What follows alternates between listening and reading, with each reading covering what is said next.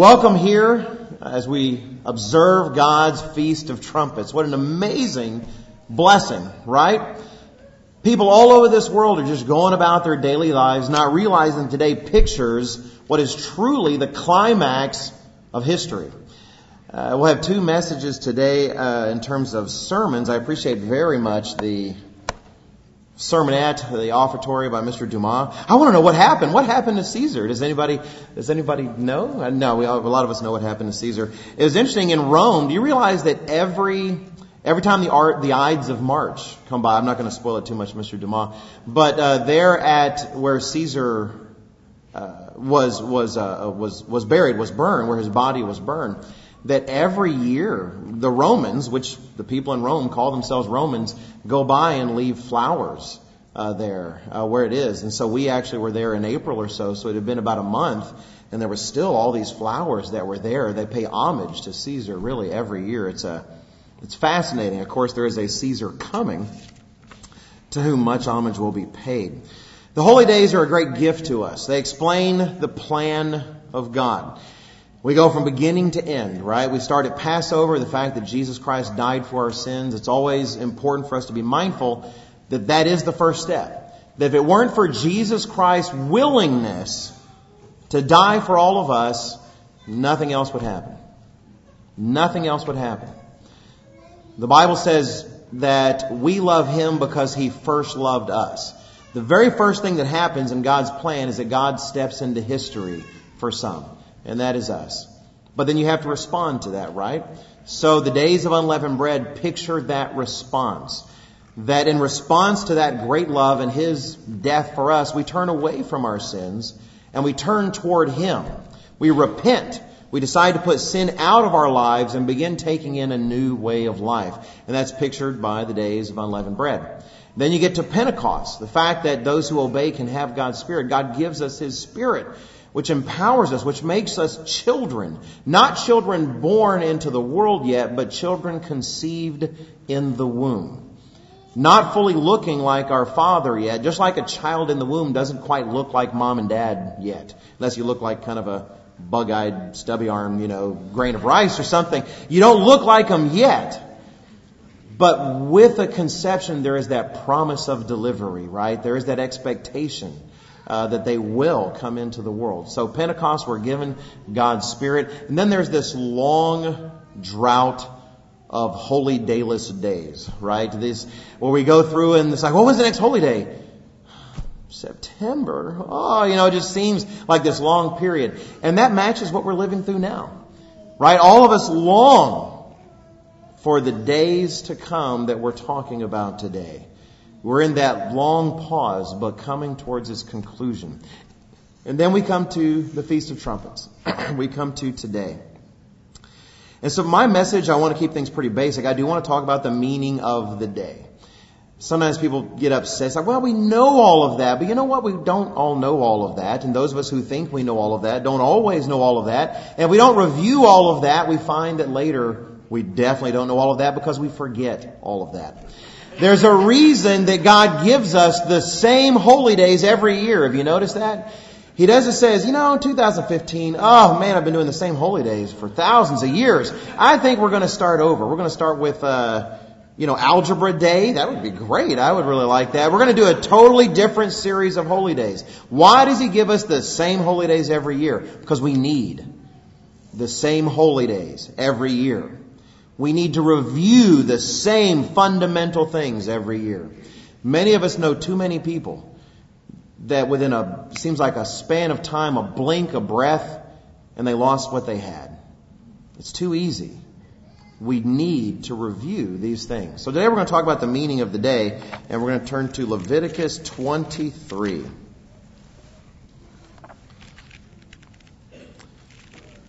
Leviticus, the holy days are discussed in a lot of different passages, of course. Leviticus 23 is sort of your one-stop shopping in terms of getting all the holy days there. We're not going to look at all of them, just the passage discussing today.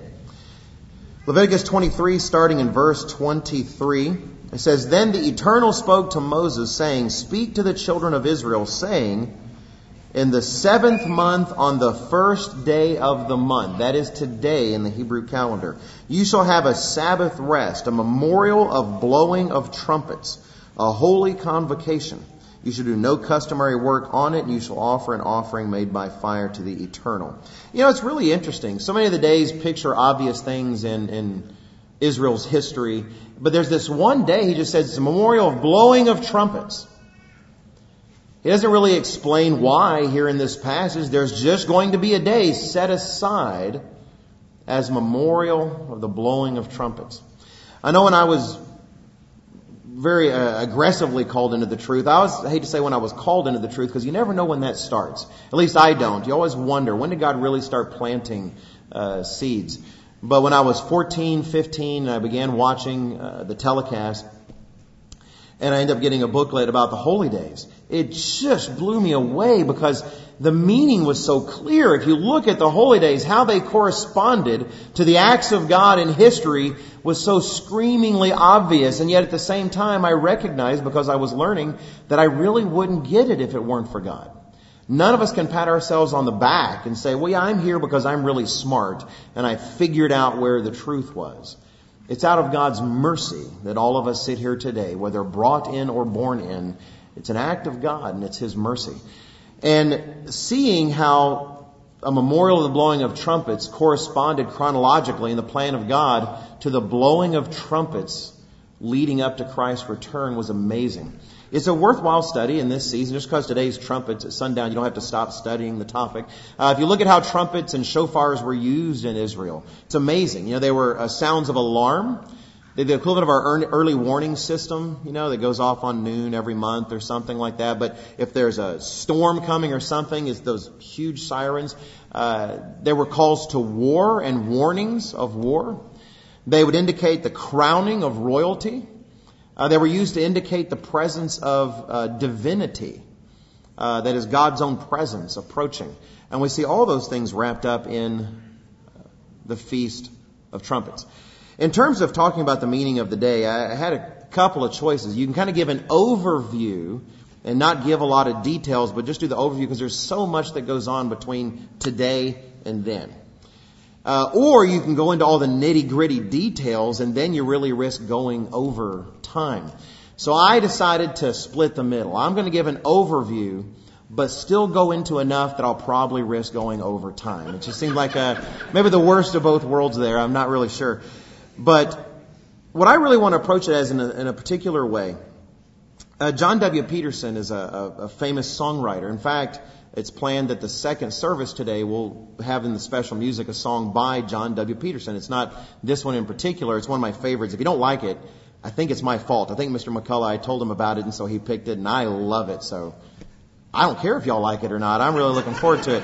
But John W. Peterson has a very uh, popular song called The Sound of Trumpets.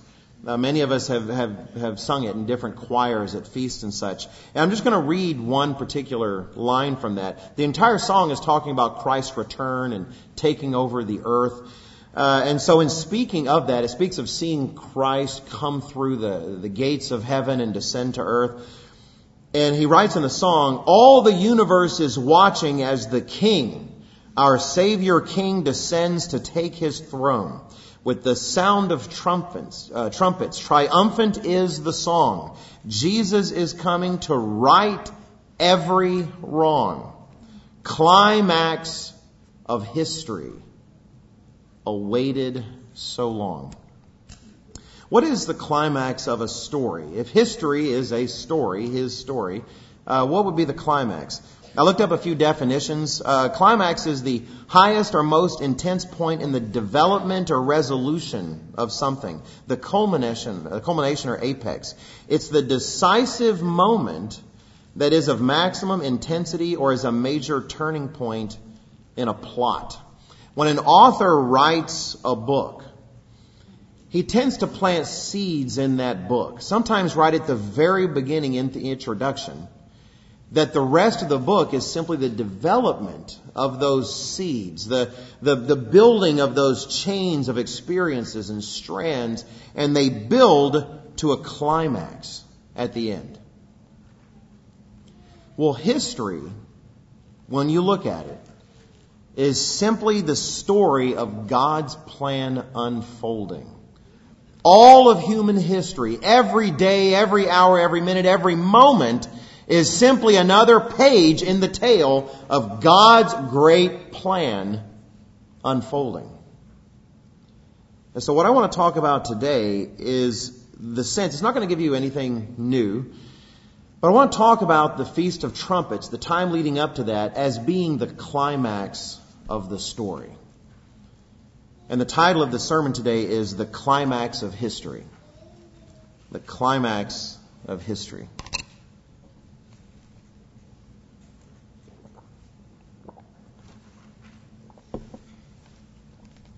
Now, to understand the climax of the book, you have to go back to the beginning. Have you ever watched a television program and you've only, it's maybe an hour long program, let alone if it's longer, and you got the last 15 minutes left, and your kids come in, or I come in and do this to the kids and say, ooh, wow, what's going on? It's like, well, we can't explain everything to you. You just missed the first, you know, three fourths or seven eighths or whatever the case is.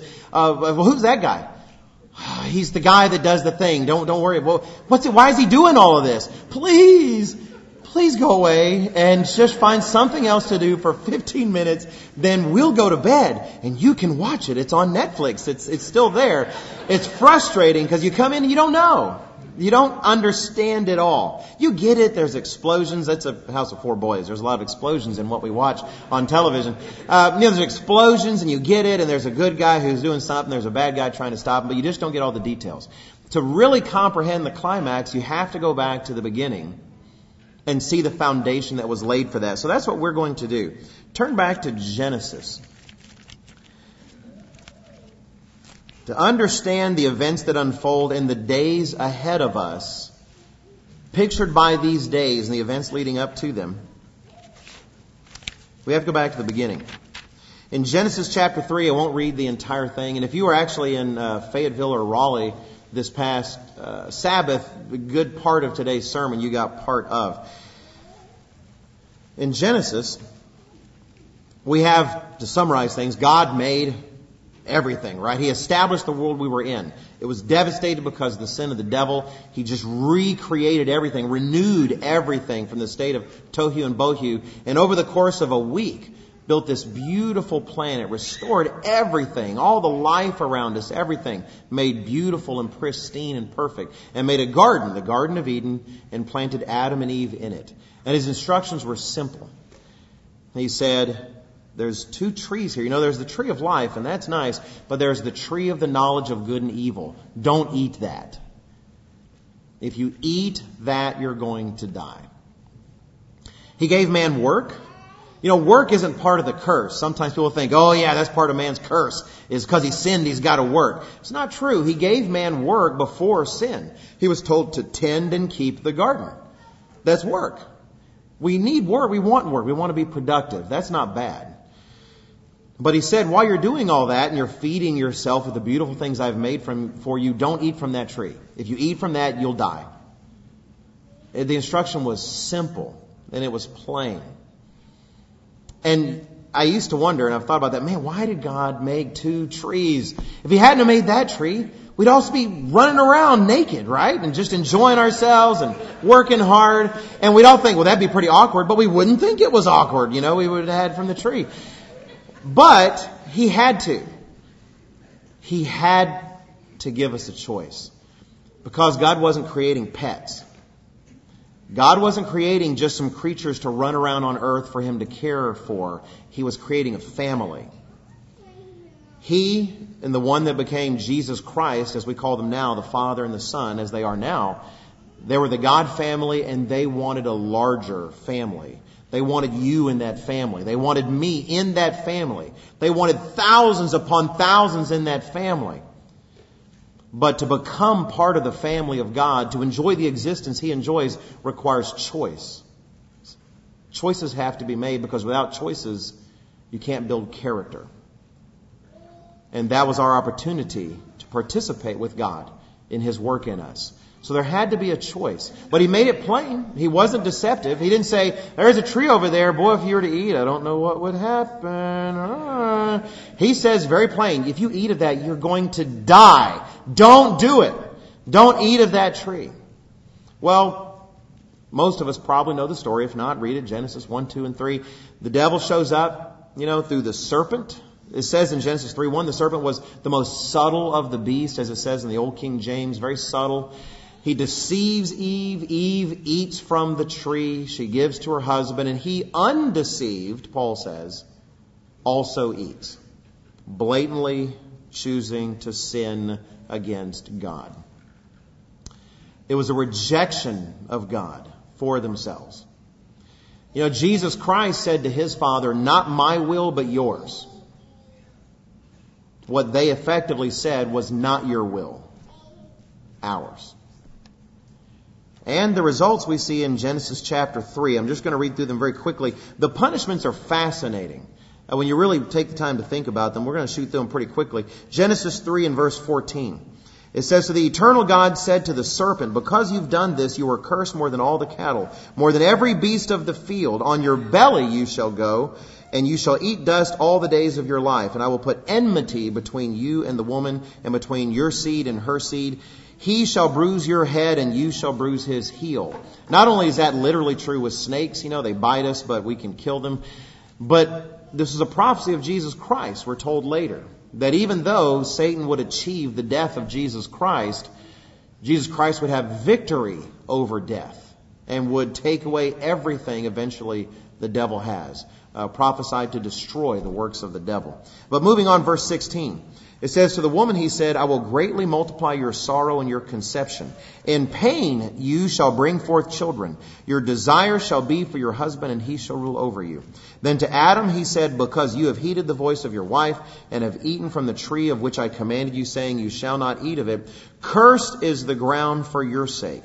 In toil you shall eat of it all the days of your life. Both thorns and thistles it shall bring forth for you, and you shall eat the herb of the field. In the sweat of your face you shall eat bread, till you return to the ground, for out of it you were taken, for dust you are, and to dust you shall return. And it says then later in those passages that he removed them from the Garden of Eden. Uh, verse 23, therefore the eternal God sent him, that is man and woman, out of the Garden of Eden to till the ground from which he was taken. He drove out the man and he placed cherubim at the east of the Garden of Eden and a flaming sword which turned every way to guard the way to the tree of life. So here we have the beginning of our culture, the foundation of mankind's civilization and the foundation of all of human history. And what do we see in all of this? We see punishment that makes sense. It may not seem to unless you really think about it. God isn't arbitrary. God doesn't randomly punish. Sometimes in the justice systems of this world, that's what we see. But you know, when God says, you know, a man that robs someone, he needs to restore what he stole. It's not random. God's justice is perfect. And you see that reflected even here if you look just briefly and consider. What was the devil's great sin? We're told that he was filled with pride. He was not content to be where he was, but you read in Isaiah and you read in Ezekiel, Isaiah 14, Ezekiel 28, where did he want? He wanted the highest possible seat. He longed to be not just above the creatures of earth, but above the angels, above God himself. He wanted that highest exalted place. And this was one act of rebellion from, uh, born in that mindset. And so, what is his punishment? You will be the lowest of creatures. You desire to look down on all things, you will look up, even at the belly of dogs and pigs. It's a very fitting punishment for his crime. Adam chose to rebel against God, his provider, the one that had created all of this for him and said, Thanks a lot, I'm going to do things my way. Then God backs off and says, fine. If you don't need me to help the earth work with you, it won't work with you anymore. You still need it, but you're going to have to fight with it. You're going to have to struggle with it. If you don't need me, if nature is all you need, then nature is all you'll have. And we need God. Hebrews says that Christ upholds all things by the power of his word. We remove his support and we're nothing but fighting with tooth and claw against nature and with each other. And that was what Adam was doomed to. But then you look at Eve, and sometimes Eve seems a little idiosyncratic. You know, Eve, because you did this, it sure is going to hurt having babies, right? It's like, well, what in the world? You know, it, okay, uh, you know, and I have never actually had a baby, but I know many who have, and I was present for all four uh, births in our family, every every boy, and I, you know, I miss a lot of subtle things. I'm not exactly Sherlock Holmes, but one thing I picked up on is it hurt a lot. Uh, my wife was one of those who who wanted to do them all without without you know painkillers or epidurals. Up front, that would not be me, just so you know. I would be, you know, where is it? You know, is it Jack Daniels or whatever? There's got to be something, you know, that makes this go away, whatever it is that I'm feeling. Not her, you know, nerves of steel, and so that that hurt, and that was Eve's punishment but also incredibly fitting.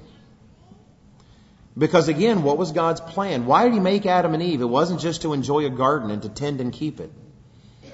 It was the beginning of a plan to add to His family so that there wouldn't simply be born more humans, but there would be born members of the God family, God beings themselves, so that God's own family would expand to countless thousands upon thousands. Without sin, that can be a gentle growing, increasingly closer to the Lord as your mind matures. But with sin, that path to birth was still going to happen, but that birth would occur in pain. That birth would occur in suffering. For all of us make it to the kingdom of God going through many tribulations. Eve's punishment is very fitting. God's plan would still succeed. There will still be an expanded family of God, but now it's going to involve pain and difficulty and torment. And so Eve's own giving birth reflects that. Every time a woman gives birth and experiences that pain, it is a small microcosm of what this universe has to go through in order to allow God's plan to be fulfilled and the expansion of the family of God. We see these things at the very foundation, at the introduction of the book. We see these seeds planted. We also see that Satan is left on the throne of the earth. You know, man could have overcome that. Man could have replaced him. Instead, man chose Satan over God. Man sinned. And we can leave Genesis. Let's read this for emphasis. Turn to Isaiah 59 and make sure we do understand this.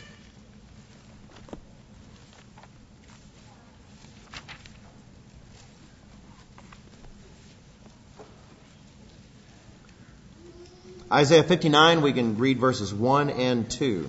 Isaiah 59, beginning in verse 1. Behold, the Eternal's hand is not shortened that it cannot save, nor his ear heavy that it cannot hear. But your iniquities have separated you from your God, and your sins have hidden his face from you.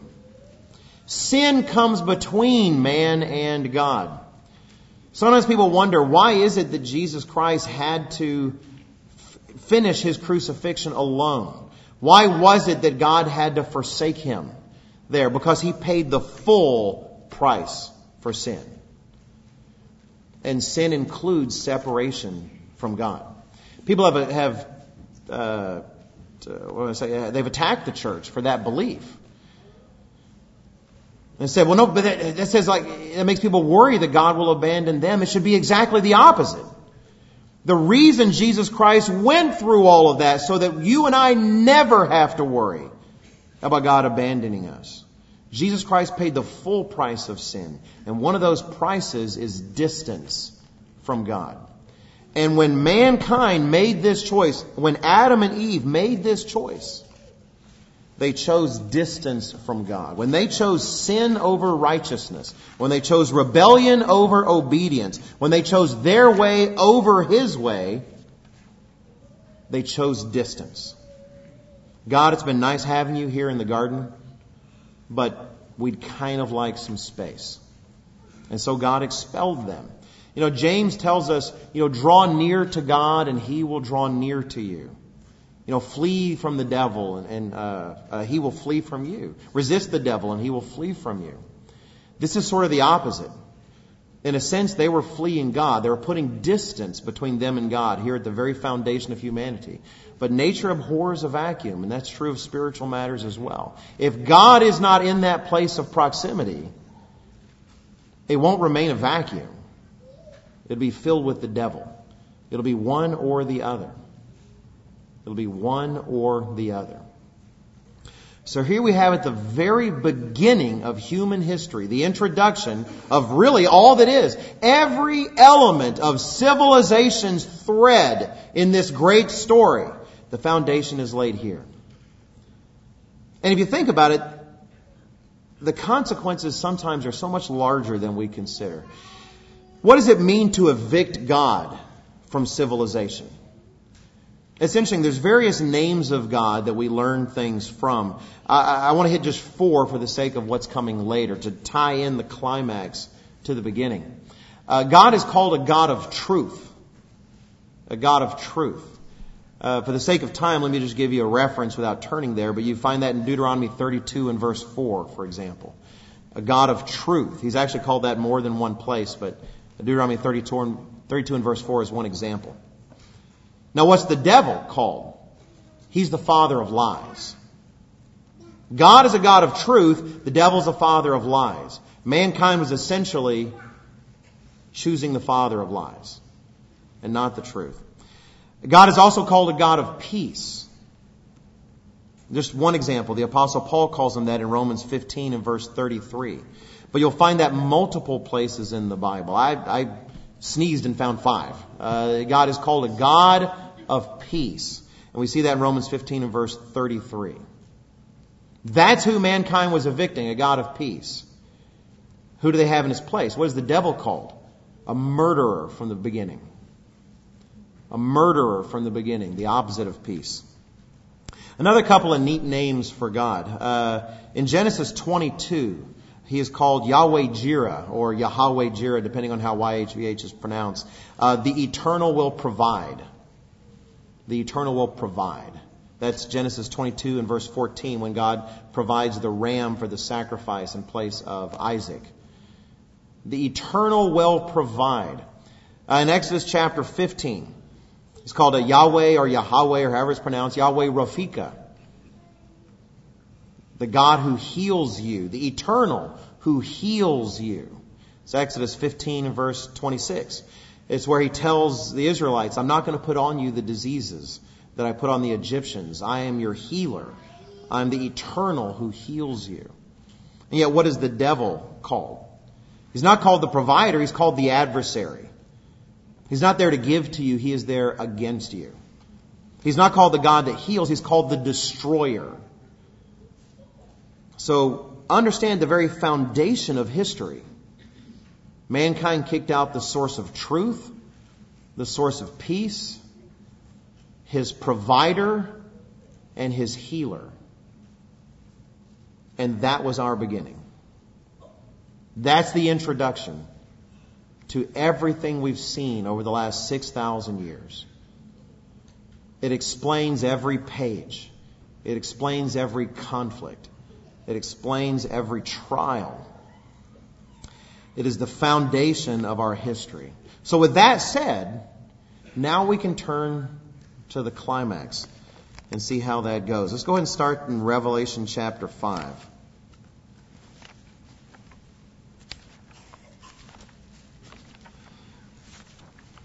Because where are we in all of this? We've been living through the chapters, right? As every page has turned from the introduction on our way to the climax, we feel every page. We feel how long some of the chapters are. And yet some of them go so terribly short as well.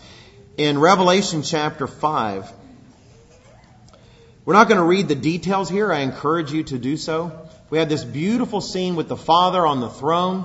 We have the Apostle John seeing the events in heaven in vision, and the Father has a scroll. And the scroll's written on the inside, it's written on the outside, and scrolls were rolled up, sometimes then, kind of rolled up, and they were sealed. You take some wax or some clay or something that you could actually make an impression in that would harden. And you know, if you ever roll something up, it just kind of sometimes flops out. Unless it's a map. Then you unroll it and it rolls back up, it seems. But anyway, uh, you know, you want to keep something rolled back then. And so you roll it up, and then whoever the authority is who's sending the message would drip that wax or clay and then seal it with his signet ring. His ring would have unique markings to him to make it clear this is the king. This is the king. Because to read the scroll, you'd have to break the seal. And only someone with the proper authority and worthy title could do that. You know, if you're just some Joe Blow and you're taking the scroll and say, well, I wonder what the king had to say. And you break all the seals and read it. And then you give it to the governor wherever it's going. And he sees, well, hey, someone else read, someone read this. Who read this? Oh, I did. I just wanted to know. It's, it's really pretty cool. You're really going to like it. Well, you know, off with his head. Uh, you couldn't hide the evidence. Those seals carried authority. And only someone with appropriate authority could open them. So he asked, well, who can open this scroll? The Father has this scroll with seven seals. And no one, it says, no one in earth or under the earth or in heaven could open the scroll. There was no angel. Uh, there was no uh, uh, these spirit being creatures flying around. There was no one living on earth. There's no one who had ever lived, even in the graves under the earth. No one was worthy to open the seal sealed by the Almighty except for one the Lamb of God. The Lamb of God, Jesus Christ, the Revelator. He was worthy, the only one in all of existence. And so he begins opening these seals. And each seal is an element of prophecy. So let's turn to Revelation. All that happens in Revelation 5. Let's turn to Revelation 6. And I'm going to read through the first four seals pretty quickly. We're going to discuss them as we go through them. So, Revelation chapter 6 and verse 1. John says, Now I saw when the Lamb opened one of the seals, and I heard one of the four living creatures saying with a voice like thunder, Come and see. And I looked, and behold, a white horse. He who sat on it had a bow, and a crown was given to him, and he went out conquering and to conquer. And when he opened the second seal, I heard the second living creature saying, Come and see. Another horse, fiery red went out, and it was granted to the one who sat on it to take peace from the earth, and that people should kill one another, and there was given to him a great sword. Verse 5 When he opened the third seal, I heard the third living creature say, Come and see. So I looked, and behold, a black horse. And he who sat on it had a pair of scales in his hand. And I heard a voice in the midst of the four living creatures saying, A quart of wheat for a denarius three quarts of barley for a denarius, and do not harm the oil and the wine. And then verse 7, when he opened the fourth seal, I heard the fourth, the voice of the fourth living creature saying, Come and see. So I looked and behold a pale horse. And the name of him who sat on it was Death, and Hades, or the grave, followed with him. And power was given to them over a fourth of the earth to kill with the sword, with hunger, with death, and by the beasts of the earth. These are the infamous four horsemen of the apocalypse. Uh, we have the white horse, the red horse, the black horse, the pale horse, and their various riders. Jesus Christ interprets these in Matthew 24. We're not going to turn to Matthew 24 for the sake of time. But if you have never done that, I highly encourage you to do it. These are the things that leading up to the trumpet, so I don't want to spend too much time on them. But I remember the very first time I ever heard that, sitting just like all of you in services once in the Church of God. And the minister, and I was like, you gotta be kidding. And I, I had my hands like one in Revelation 6, one in Matthew 4. It's like, that is amazing. Just look at it, just one after the other. He interprets all of them and explains them. Uh, he talks about them in order. That first, he talks about deceptive religion, in particular, as we'll see, a false Christianity. The white horse and the rider on the white horse. He talks about wars and rumors of wars, the red horse. He talks about famine and want, the black horse, the rider with the scales. And he talks about pestilence and disease. And we have the pale, sickly horse. He goes right through there in order. Now, someone mentioned to me this weekend they were so excited to hear the white horse explained. Uh, I do want to comment on that a little more broadly because it'd be easy to think this white horse is Jesus Christ. I mean, I'm from Texas. I know the good guys ride white horses, right? So he's got a white horse. Doesn't mention a white cowboy hat though, but still, uh, he's riding a white horse. He never calls him Trigger or anything, but good guy.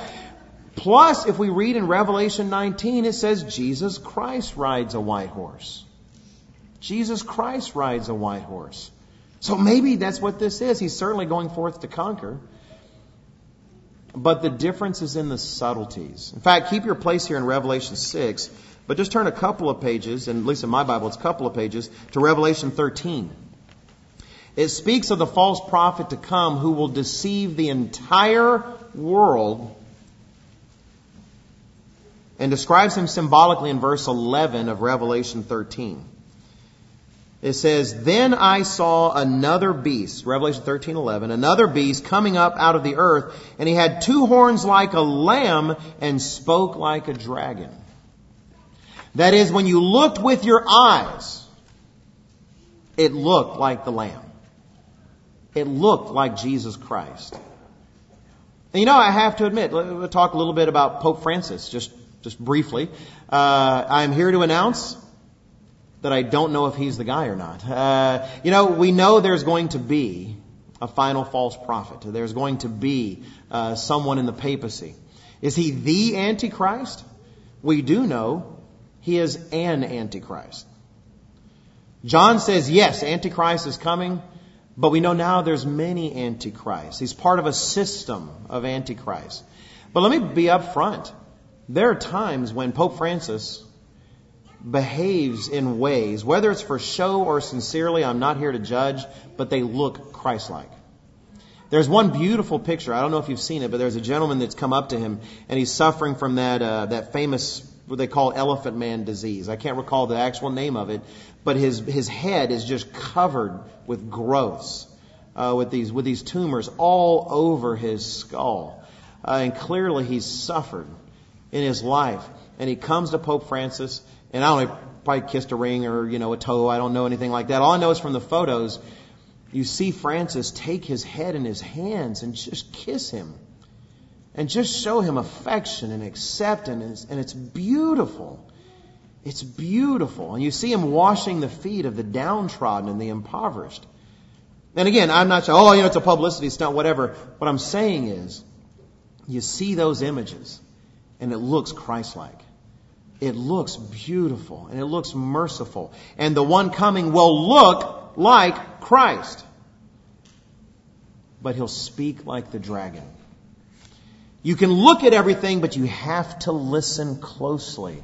And when you listen to the doctrines, when you listen to the teachings, they're not the teachings of the Lamb. They're the teachings of the dragon. It's in the subtle differences. In fact, we talk about Revelation 19, Christ is on a white horse, but when you read those details, they're different. Revelation 6 says the rider on the white horse is wearing a crown. Revelation 19 says Christ is wearing many crowns, similar but different. Revelation 19 says Christ comes with a sword, the Word of God. The rider in Revelation 6 comes with a bow as his weapon of choice. If it's not a sword, it's not the Word of God. The differences are subtle. It looks like Christ, but you have to pay attention. Jesus Christ warned us. There will some come saying, I am the Christ, but they're going to deceive many. That is the first rider. That is the white horse. And when you think about it, it is a fitting climax. When mankind chose what mankind chose, there was no other climax truly possible. The seeds for this blossoming in these four horses were planted 6,000 years ago. The first horse is religious deception. The biggest blossoming of the lie. And when you kick out the God of truth from civilization, you will be consumed by the lie. The second horse, warfare on a scale mankind has never seen before. You know, people want to say, ah, these horses, they've been with us all the time. We've always had religious deception. We've always had warfare. We've always had famine. We've always had disease. And that's true. These horsemen have been, in a sense, kind of riding around sort of a long time, but not like this. This is a climactic end time fulfillment of these things. Religious deception on a scale it's never been. The second horse, warfare on a scale mankind has never seen.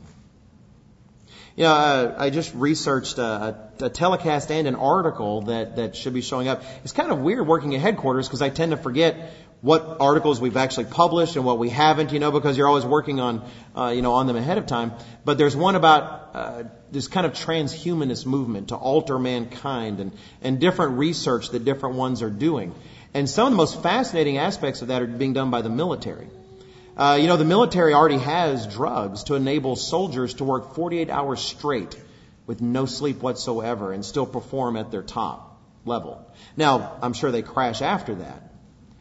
Uh, but they're working on a lot of medicine things. Uh, for instance, uh, in order to help soldiers that come back with tra- uh, trauma, uh, PTSD, and other problems, because a soldier has seen things no one else should see. A soldier has done sometimes horrible things that no one should ever have to do. I won't describe uh, some of the things I've read, but even our soldiers have had to do things that when they come back, they can't get them out of their mind. They can't make it go away. It's always before their eyes and they don't know what to do because man was never designed to do that to another man.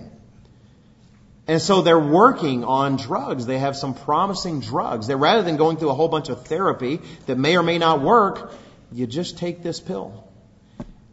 And it takes away the edge. It takes away the guilt. And the thought is, well, that could be something pretty potent to have soldiers that don't feel guilt at what they do. Imagine what more a soldier could do if he weren't burdened by any kind of sense of guilt.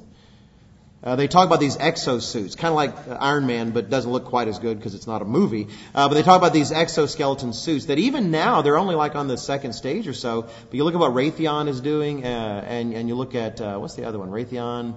I can't remember the other.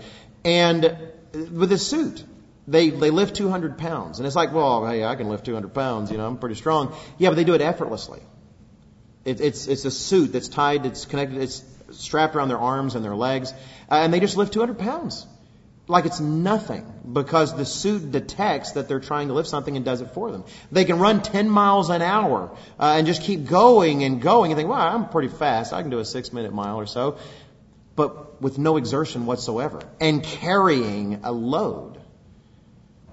And then they showed this demonstration because this is real. This is the stuff that's in like USA Today and such. This isn't sort of secret stuff. And they showed this guy wearing the suit, and they were putting up all these bricks, like a karate guy would kind of kind of focus, you know, and then he'd go, yeah, and then sometimes, oh, that hurt because he didn't make it. And this guy, they got those boards, and the guy's got the suit, and he's just knocking them in half while he's having a conversation, one after the other, not missing a beat. These things will be deployed. We're talking about warfare on a scale we have never seen before. And that's what happens when you remove the God of peace and leave enthroned the one who was a murderer from the beginning. There's a climax to this coming with the second seal. I could talk about these all day. I, I need to move on. It's always difficult come trumpets. You gotta talk about the difficult stuff. You don't want to talk about death and destruction and all the rest. At the same time, it's necessary. It helps us appreciate the millennium for what it truly is. If I can, if you'll pardon me, just one aside. Uh, I was reading the comments uh, uh, from a preacher. He's not a preacher in the church, but he was commenting about a nightmare that he had. And it was a nightmare where all of his family had died. Every child, his spouse, uh, every family member had died. And it was one of those dreams that was so real that was so real. You just know this has really happened. And he was in such depths of grief in that dream until he woke up. And when he realized it was a dream, not only was he just overjoyed, but every member of his family meant something different to him. Because he had felt such loss that he didn't have them anymore. His children, it's like they glowed with some special glow. His wife was the most beautiful and most amazing. And it wasn't that they weren't that beforehand but he needed to feel the loss to appreciate it more accurately. Understanding what we have to go through helps us appreciate all the more what's to come. Plus, we have to understand, even though we're talking about cosmic global things, In a large way, this is a picture of our lives. Anytime we start anything in our life, a relationship, a project, conversation, and it's not on the right foundation, there will always be consequences. The, the climax is foregone.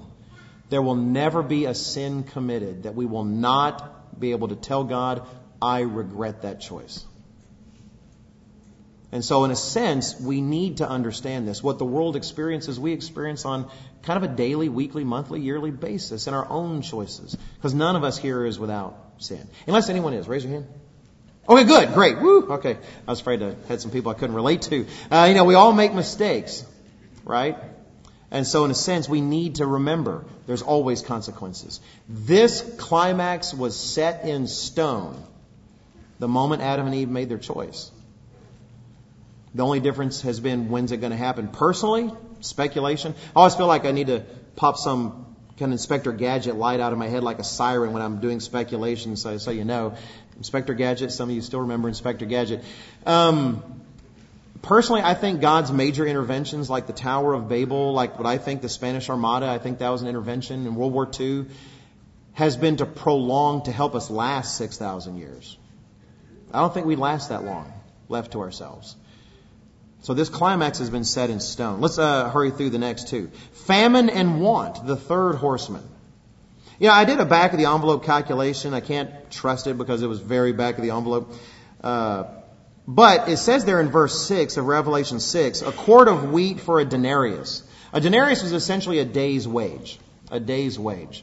So you work hard all day, sweating, maybe getting injured a bit. Uh, you come to the day and you get a denarius. So, based on some recipes I looked up, and I'm not the bread master, I should have consulted with my wife more, but I wanted to do it myself. Um, imagine your wife calls you and says, "Hey, honey, we just need one loaf of bread. You know, the kids are hungry. You know, they're out of bread. They're about to eat the siding off the house. We need a loaf of bread. Go get a loaf of bread. Okay, on the way home, I'll pick up a loaf of bread. So you go in, you get one loaf of bread, and that's all you get. And you go to the checkout, and the lady says, "Oh, okay, a loaf of bread. Ring you up a hundred dollars. A hundred dollars."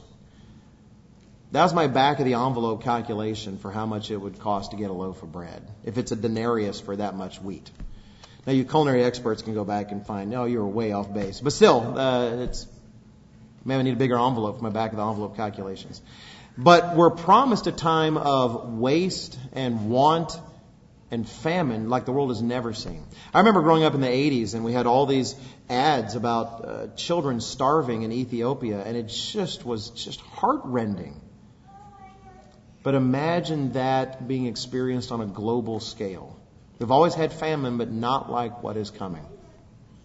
Finally, the fourth seal is pestilence, the, the pale horse of disease. And we're coming on a time when there is disease like there has never been before. Already we're seeing certain strains of various diseases. They used to be common, we knocked them out, but our antibiotics aren't working anymore.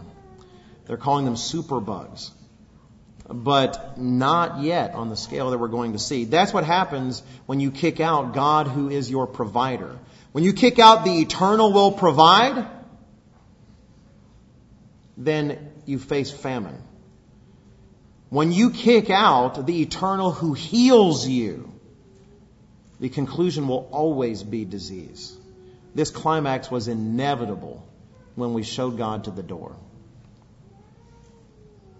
Now, what does it say about these four horsemen? It says in verse 8, it says, uh, in the middle, it says, And power was given to them over a fourth of the earth to kill with sword, with hunger, with death, and by the beasts of the earth. You know, some want to say, well, see, that's, uh, there right there, he's just talking about over time. You know, people have died more than a fourth of humanity has died through history over these things. Disease catches up to people, heart disease and all the rest. It's talking about a climactic end time moment. Uh, it was mentioned in the sermonette that we, about 7 billion people, a little more than 7 billion people on the planet. What would a fourth of that be? About 1.8 billion people. 1.8 billion people. Another back of the envelope calculation. Uh, take the deaths on September 11th. Those devastating attacks where many of us were watching television and saw before our very eyes almost 3,000 people die at once. It was a horrific moment. And if I had to have some space up here to represent September 11th, and imagine it was just a little cube, like about a quarter inch on each side. Not even the size of, you know, a die that you would roll for a game, dice or anything, but just a quarter inch on each size, on each side. Again, back of the envelope calculation, could be wrong, feel free and show me. But with a quick estimate, 1.8 billion would be those cubes, but filling every space in this auditorium. You're talking about death on earth on scales that simply have not been experienced. This Syria tragedy with all of these people fleeing for a better life and for homes and these Syrian families, it's very easy to be jaded. I pray all of God's people will avoid a jaded, callous heart. It's so easy to see these people and think, well, you know, that's their land, that's their fault. Please, I beg of you not to think that way because I guarantee you, God in heaven and Jesus Christ are looking forward to the day when they come here and fix that.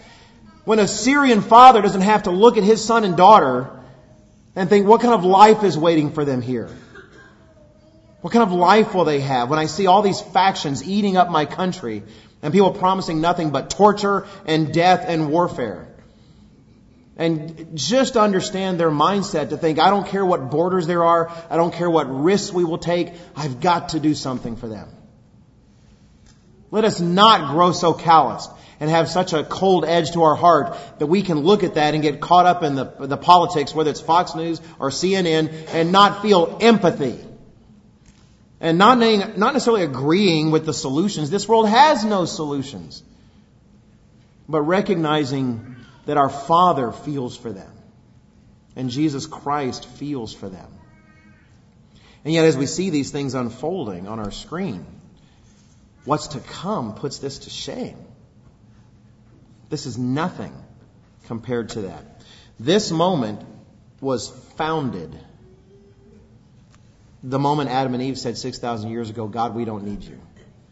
Adam and Eve said, Not your will, my will. But one is coming to right that, to say, Not my will, but yours. And that is Jesus Christ. So there are more seals here. Let's move on to seal number five. Revelation chapter 6 and verse 9. What you've seen so far is what man can do to man.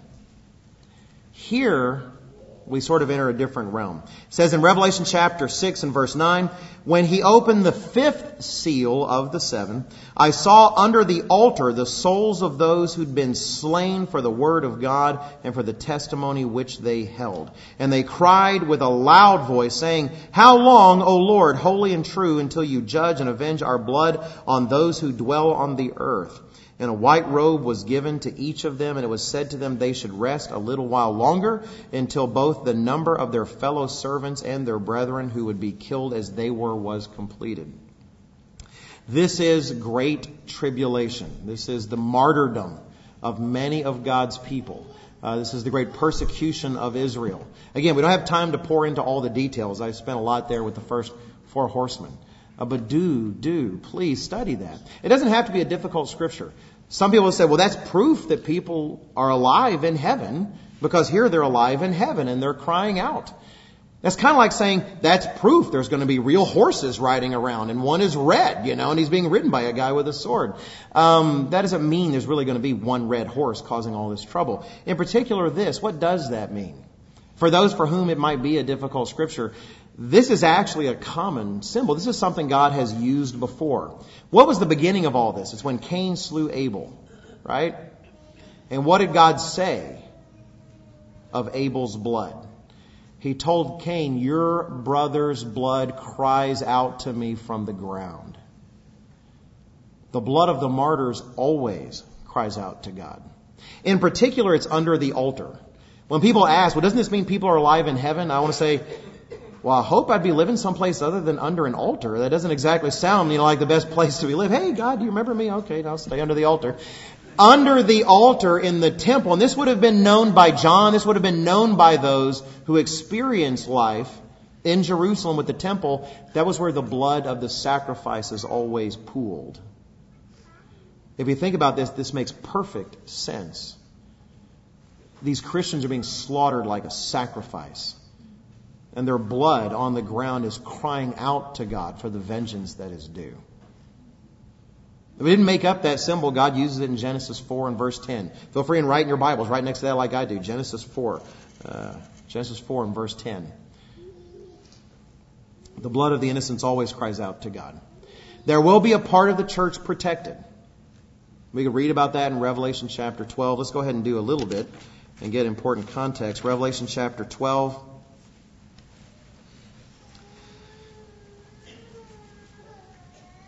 Revelation chapter 12.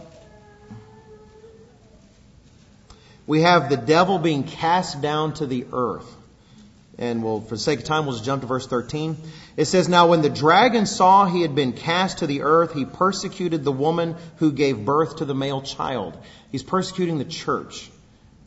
The woman here symbolizes the church. That male child was Jesus Christ, our elder brother, the firstborn.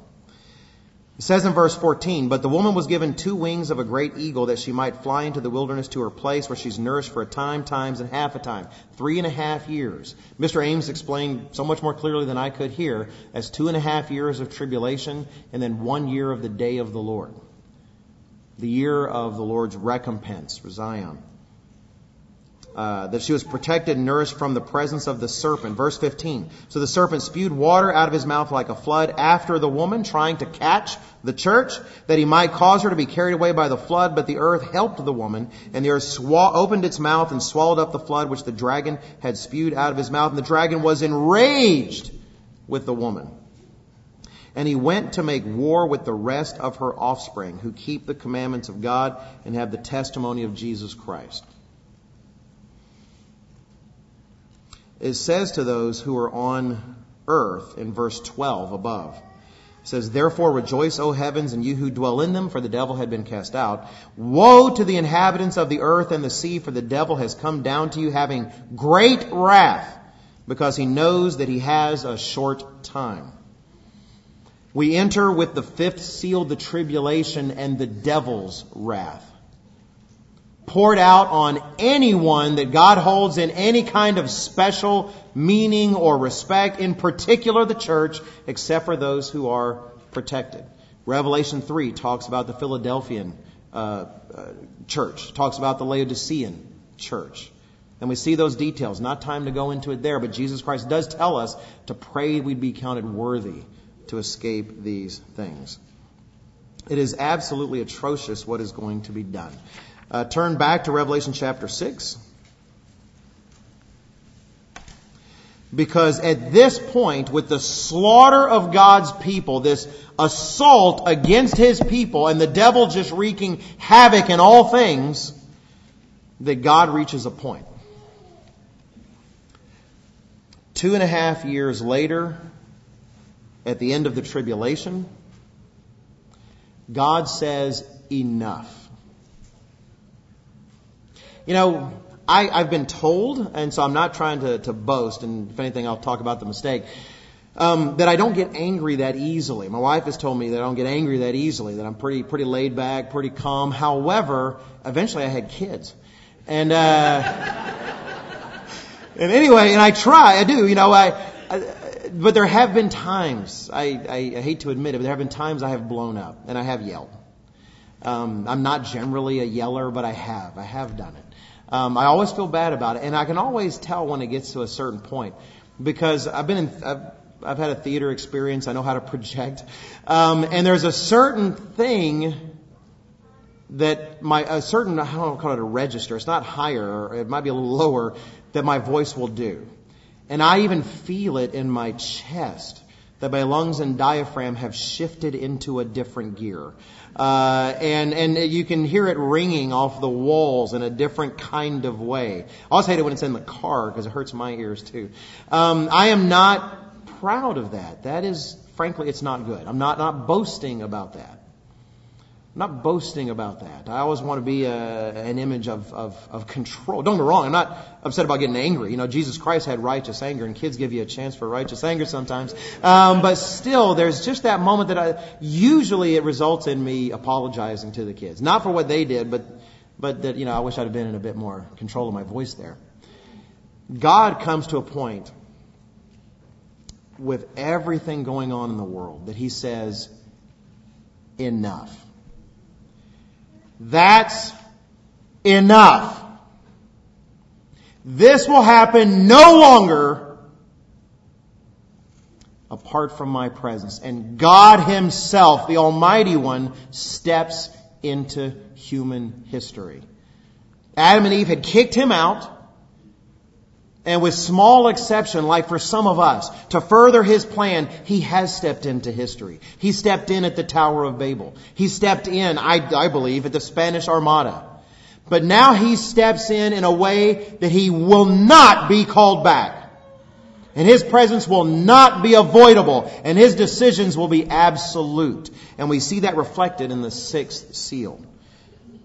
It says in verse 12, this is after the tribulation, about to begin the day of the Lord. It says, I looked, in verse 12, I looked when he opened the sixth seal, and behold, there was a great earthquake, and the sun became black as sackcloth of hair, and the moon became like blood, and the stars of heaven fell to the earth as a fig tree drops its late figs when it is shaken by a mighty wind.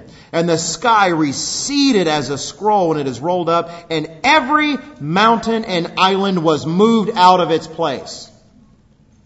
And the kings of the earth and the great men, the rich men, the commanders, the mighty men, every slave and every free man hid themselves in the caves and in the rocks of the mountains and said to the mountains and rocks, fall on us and hide us from the face of him who sits on the throne and from the wrath of the lamb. For the great day of his wrath has come and who is able to stand? For all that man has done, even for all the devil had done for two and a half years, only God can truly pull the stars from the sky. Only God can clothe the sun itself in sackcloth and roll up the sky like a scroll and move every single mountain and island out of its place. The entire universe rings with the announcement, God is here. The eternal one has stepped back into history. And so we have the heavenly signs. And then we get to the seventh seal. His presence announced. We jump to chapter 8. And there's something fascinating here. Uh, every minute counts. I'm not going to do what I've done sometimes. Uh, I'll try to do a little bit. Chapter 8 and verse 1. It says, When he opened the seventh seal, there was silence in heaven for about half an hour silence in heaven for half an hour. I'm going to do a brief experiment, if you don't mind. We're going to have silence, complete, absolute silence, for just 20 seconds. I need that other 40 seconds. I was going to do a minute, but we'll just say 20 seconds. So, so if you would bear with me, I'll, I'll tell you when to start, and just, just sit quietly and say nothing. Okay, go.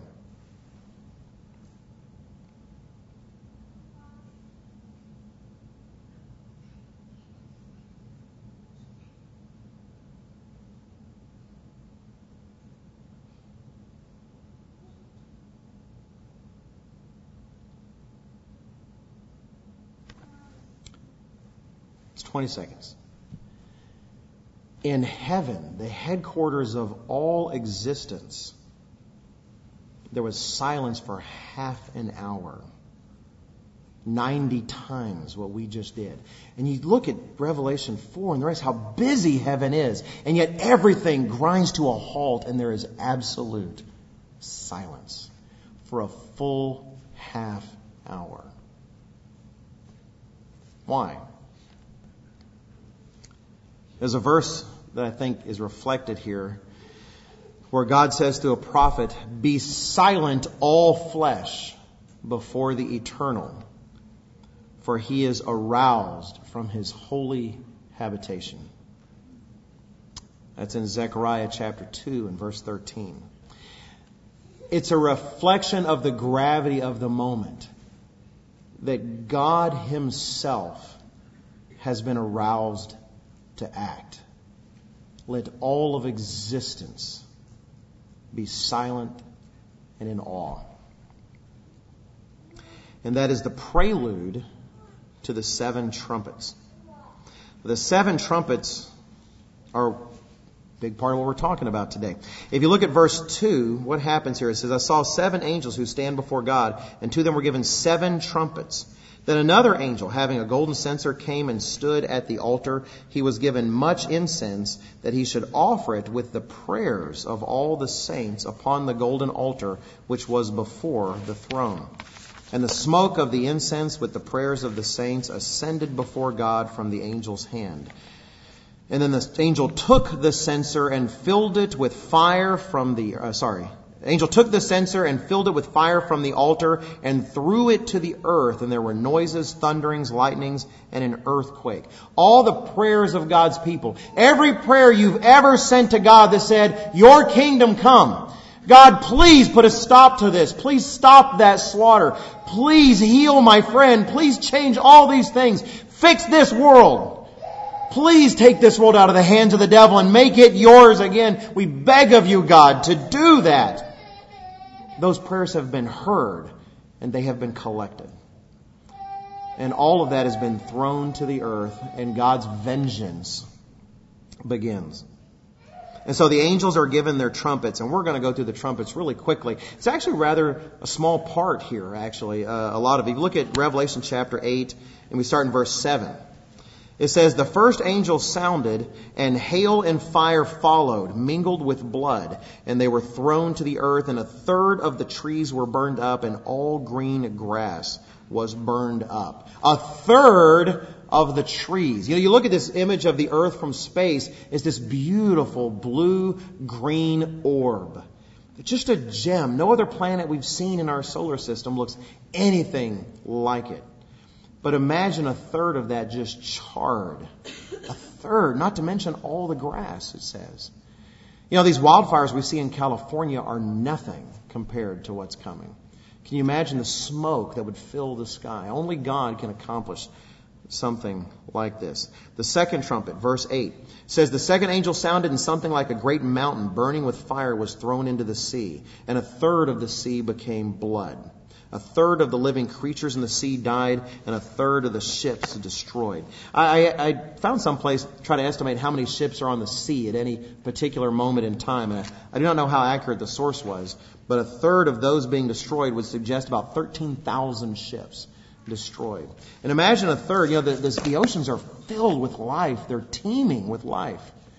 To have a third of the living things die would be like a third of the ocean itself dying. Imagine a third of the ocean becoming blood. And imagine seeing all this from space. You've got this charred ember beginning to be crafted out of the continents, and you have the oceans themselves uh, beginning to gain the hue of blood. And there's, there's also, it's, it's a cute name, would be a terrible effect, the Cheerios effect. You ever had a bowl of Cheerios? Insert the cereal of your choice. Uh, and you got the last few bits left, the last few Cheerios. You ever notice how they start to cling together? in like tiny little Cheerio islands floating around. If you ever watch them slow, it's too, it's like, oh, I bet they're gonna go. Bet they're gonna go. And your wife says, why are you watching the cereal? And he's like, well, now I know they're gonna, and then they, they do, they come together. It's just part of water tension and the rest.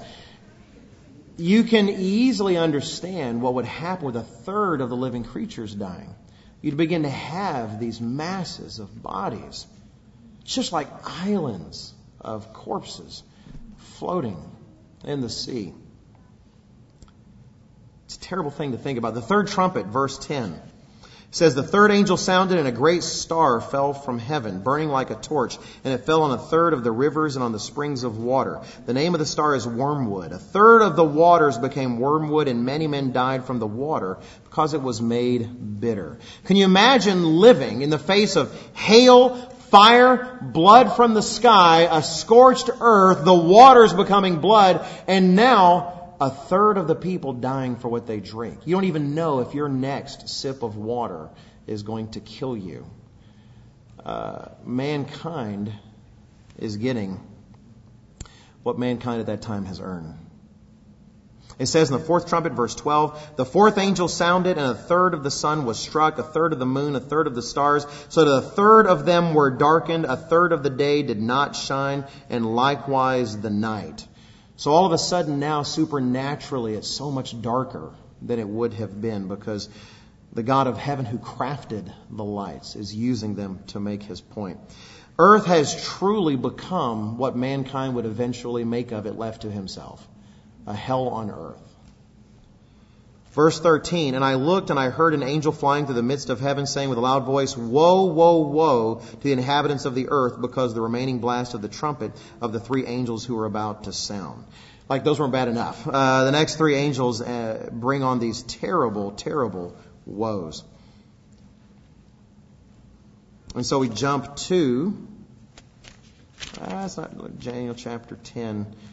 Yeah, let's go to uh, the seventh trumpet in Revelation chapter 11. No, sorry, sorry, the fifth trumpet, Revelation chapter 9. Lost my place. Revelation chapter 9 and verse 1. It says, The fifth angel sounded, and I saw a star fallen from heaven to the earth. To him was given a key to the bottomless pit.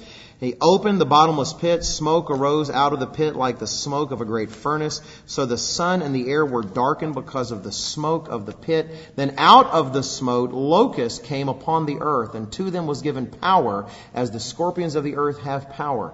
They are commanded not to harm the grass of the earth or any green thing or any tree, but only those men who do not have the seal of God on their foreheads. And they were not given authority to kill them Though we've heard earlier people would rather prefer death, but to torment them for five months. Their torment was like the torment of a scorpion when it strikes a man. In those days, men will seek death and will not find it. They will desire to die, and death will flee from them. You know, we are working on weapons that can be made to torture people. We have, for instance, I've seen it on like fun news. Like, hey, look what's going on in the military these days. And they illustrate something. And I've heard from soldiers coming back from Iraq that says they are using these things. There's a crowd dispersal weapons where they can take a microwave beam and aim it at you and you feel like your body is on fire. Because they want to have non-lethal ways to make people move, to disperse crowds. And they show these, these test volunteers standing there. And it's like, whoa! And they just all of a sudden, like they're in agonizing pain and they run. But you can imagine what if you couldn't run? The things that are going to be unleashed by these militaries is something we cannot truly and fully fathom. The sixth trumpet, Revelation chapter 9 and verse 13, says, The sixth angel sounded, and I heard a voice from the four horns of the golden altar, which is before God, saying this to the sixth angel who had the trumpet, Release the four angels who are bound at the great river Euphrates. So the four angels who had been prepared for the hour and day and month and year were released to kill a third of mankind. Now, the number of the army of the horsemen was 200 million. And I heard the number of them. You think, man, that's got to be a big army. Yeah. Uh, we have approximately 300 million human beings, breathing human beings in the United States alone. In the United States alone. Imagine two thirds of all of the United States being a warfaring male just armies on a vast scale. He says, And I saw the horses in vision. Those who sat on them had uh, breastplates of fiery red, hyacinth blue, and sulfur yellow. The heads of the horses were like the heads of lions. You, you got a feel for John here. He's trying to describe these things in vision. He's like, I don't know what to call all of this. Okay, it's a horse, but you know, the head's not like a horse head. It's like a lion head. And uh, he's thinking, wow, this is terrifying. He didn't have the vocabulary to describe what he saw. And out of their mouths came fire, smoke, and brimstone. By these three plagues, a third of mankind was killed by the fire and the smoke and the brimstone which came out of their mouths. We can read all of this, and we can start to feel sympathy and think how terrible that mankind has to go through all of this. It just doesn't seem right. I mean, really, should they experience such atrocities? But then you read in verse 20. It says, The rest of mankind who were not killed by these plagues did not repent of their works of their hands. That they should not worship demons and idols of gold, silver, brass, stone, and wood, which can neither see nor hear nor walk. They did not repent of their murders or their sorceries or their sexual immorality or their thefts. You are getting to a hardened core of mankind. You're getting down to everything that makes us not what we are supposed to be. Even in the face of things that they have said they know God is intervening in the world, and they still refuse. They still refuse. Woe number three, the seventh trumpet. The one we like talking about on the uh, Feast of Trumpets. Revelation chapter 11 and verse 15 we read, Then the seventh angel sounded. We know what this is. We know that Paul talks about at the last trump, there will be a resurrection of God's people. We'll hear about that in the special music planned for the second service. This is that last trump. Seven of seven. The seventh angel sounded, and there were loud voices in heaven saying, The kingdoms of this world have become the kingdoms of our Lord and of his Christ, and he shall reign forever and ever. It says, after this song is sung by the 24 elders, verse 19, the temple of God was opened in heaven, and the ark of his covenant was seen in his temple and there were lightnings, noises, thunderings, and earthquake and great hail. You know, it's fascinating to me. I see so many parallels between Jesus Christ and his, his reign and rule and the lives of David and Solomon. And it's interesting, there was a time when the ark was brought into Jerusalem. And you have the king and he's dancing before the ark, leading it into Jerusalem. And it says there are shofars being blown. And here we see the king, the son of David, coming to earth in glory. And we see indeed the Ark of the Covenant, picturing the throne of God behind him. And we hear the blowing of shofars. The purpose for which God created mankind to begin with. Not for suffering, not for pain, not for difficulty, not for trial, not for sickness, not for disease, not for war, not for murder, but to build a beautiful family that would last forever with people knowing nothing but joy and peace and eternity in the very life of God forever. For the first time since that day, 6,000 years ago, the family of God expands.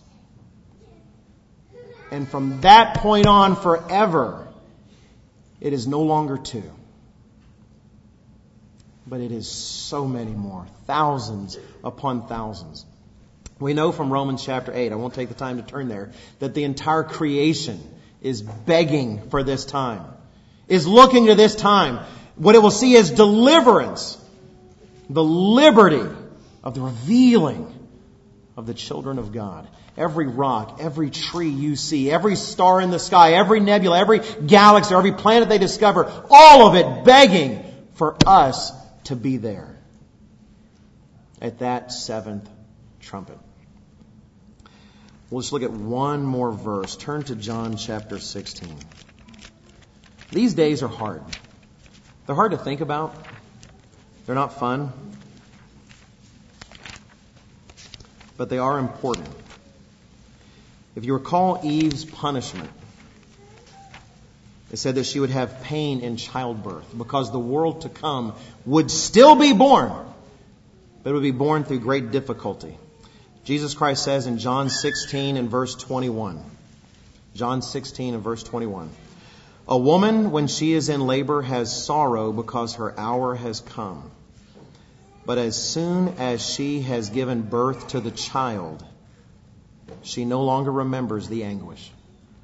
For joy that a human being has been born into the world.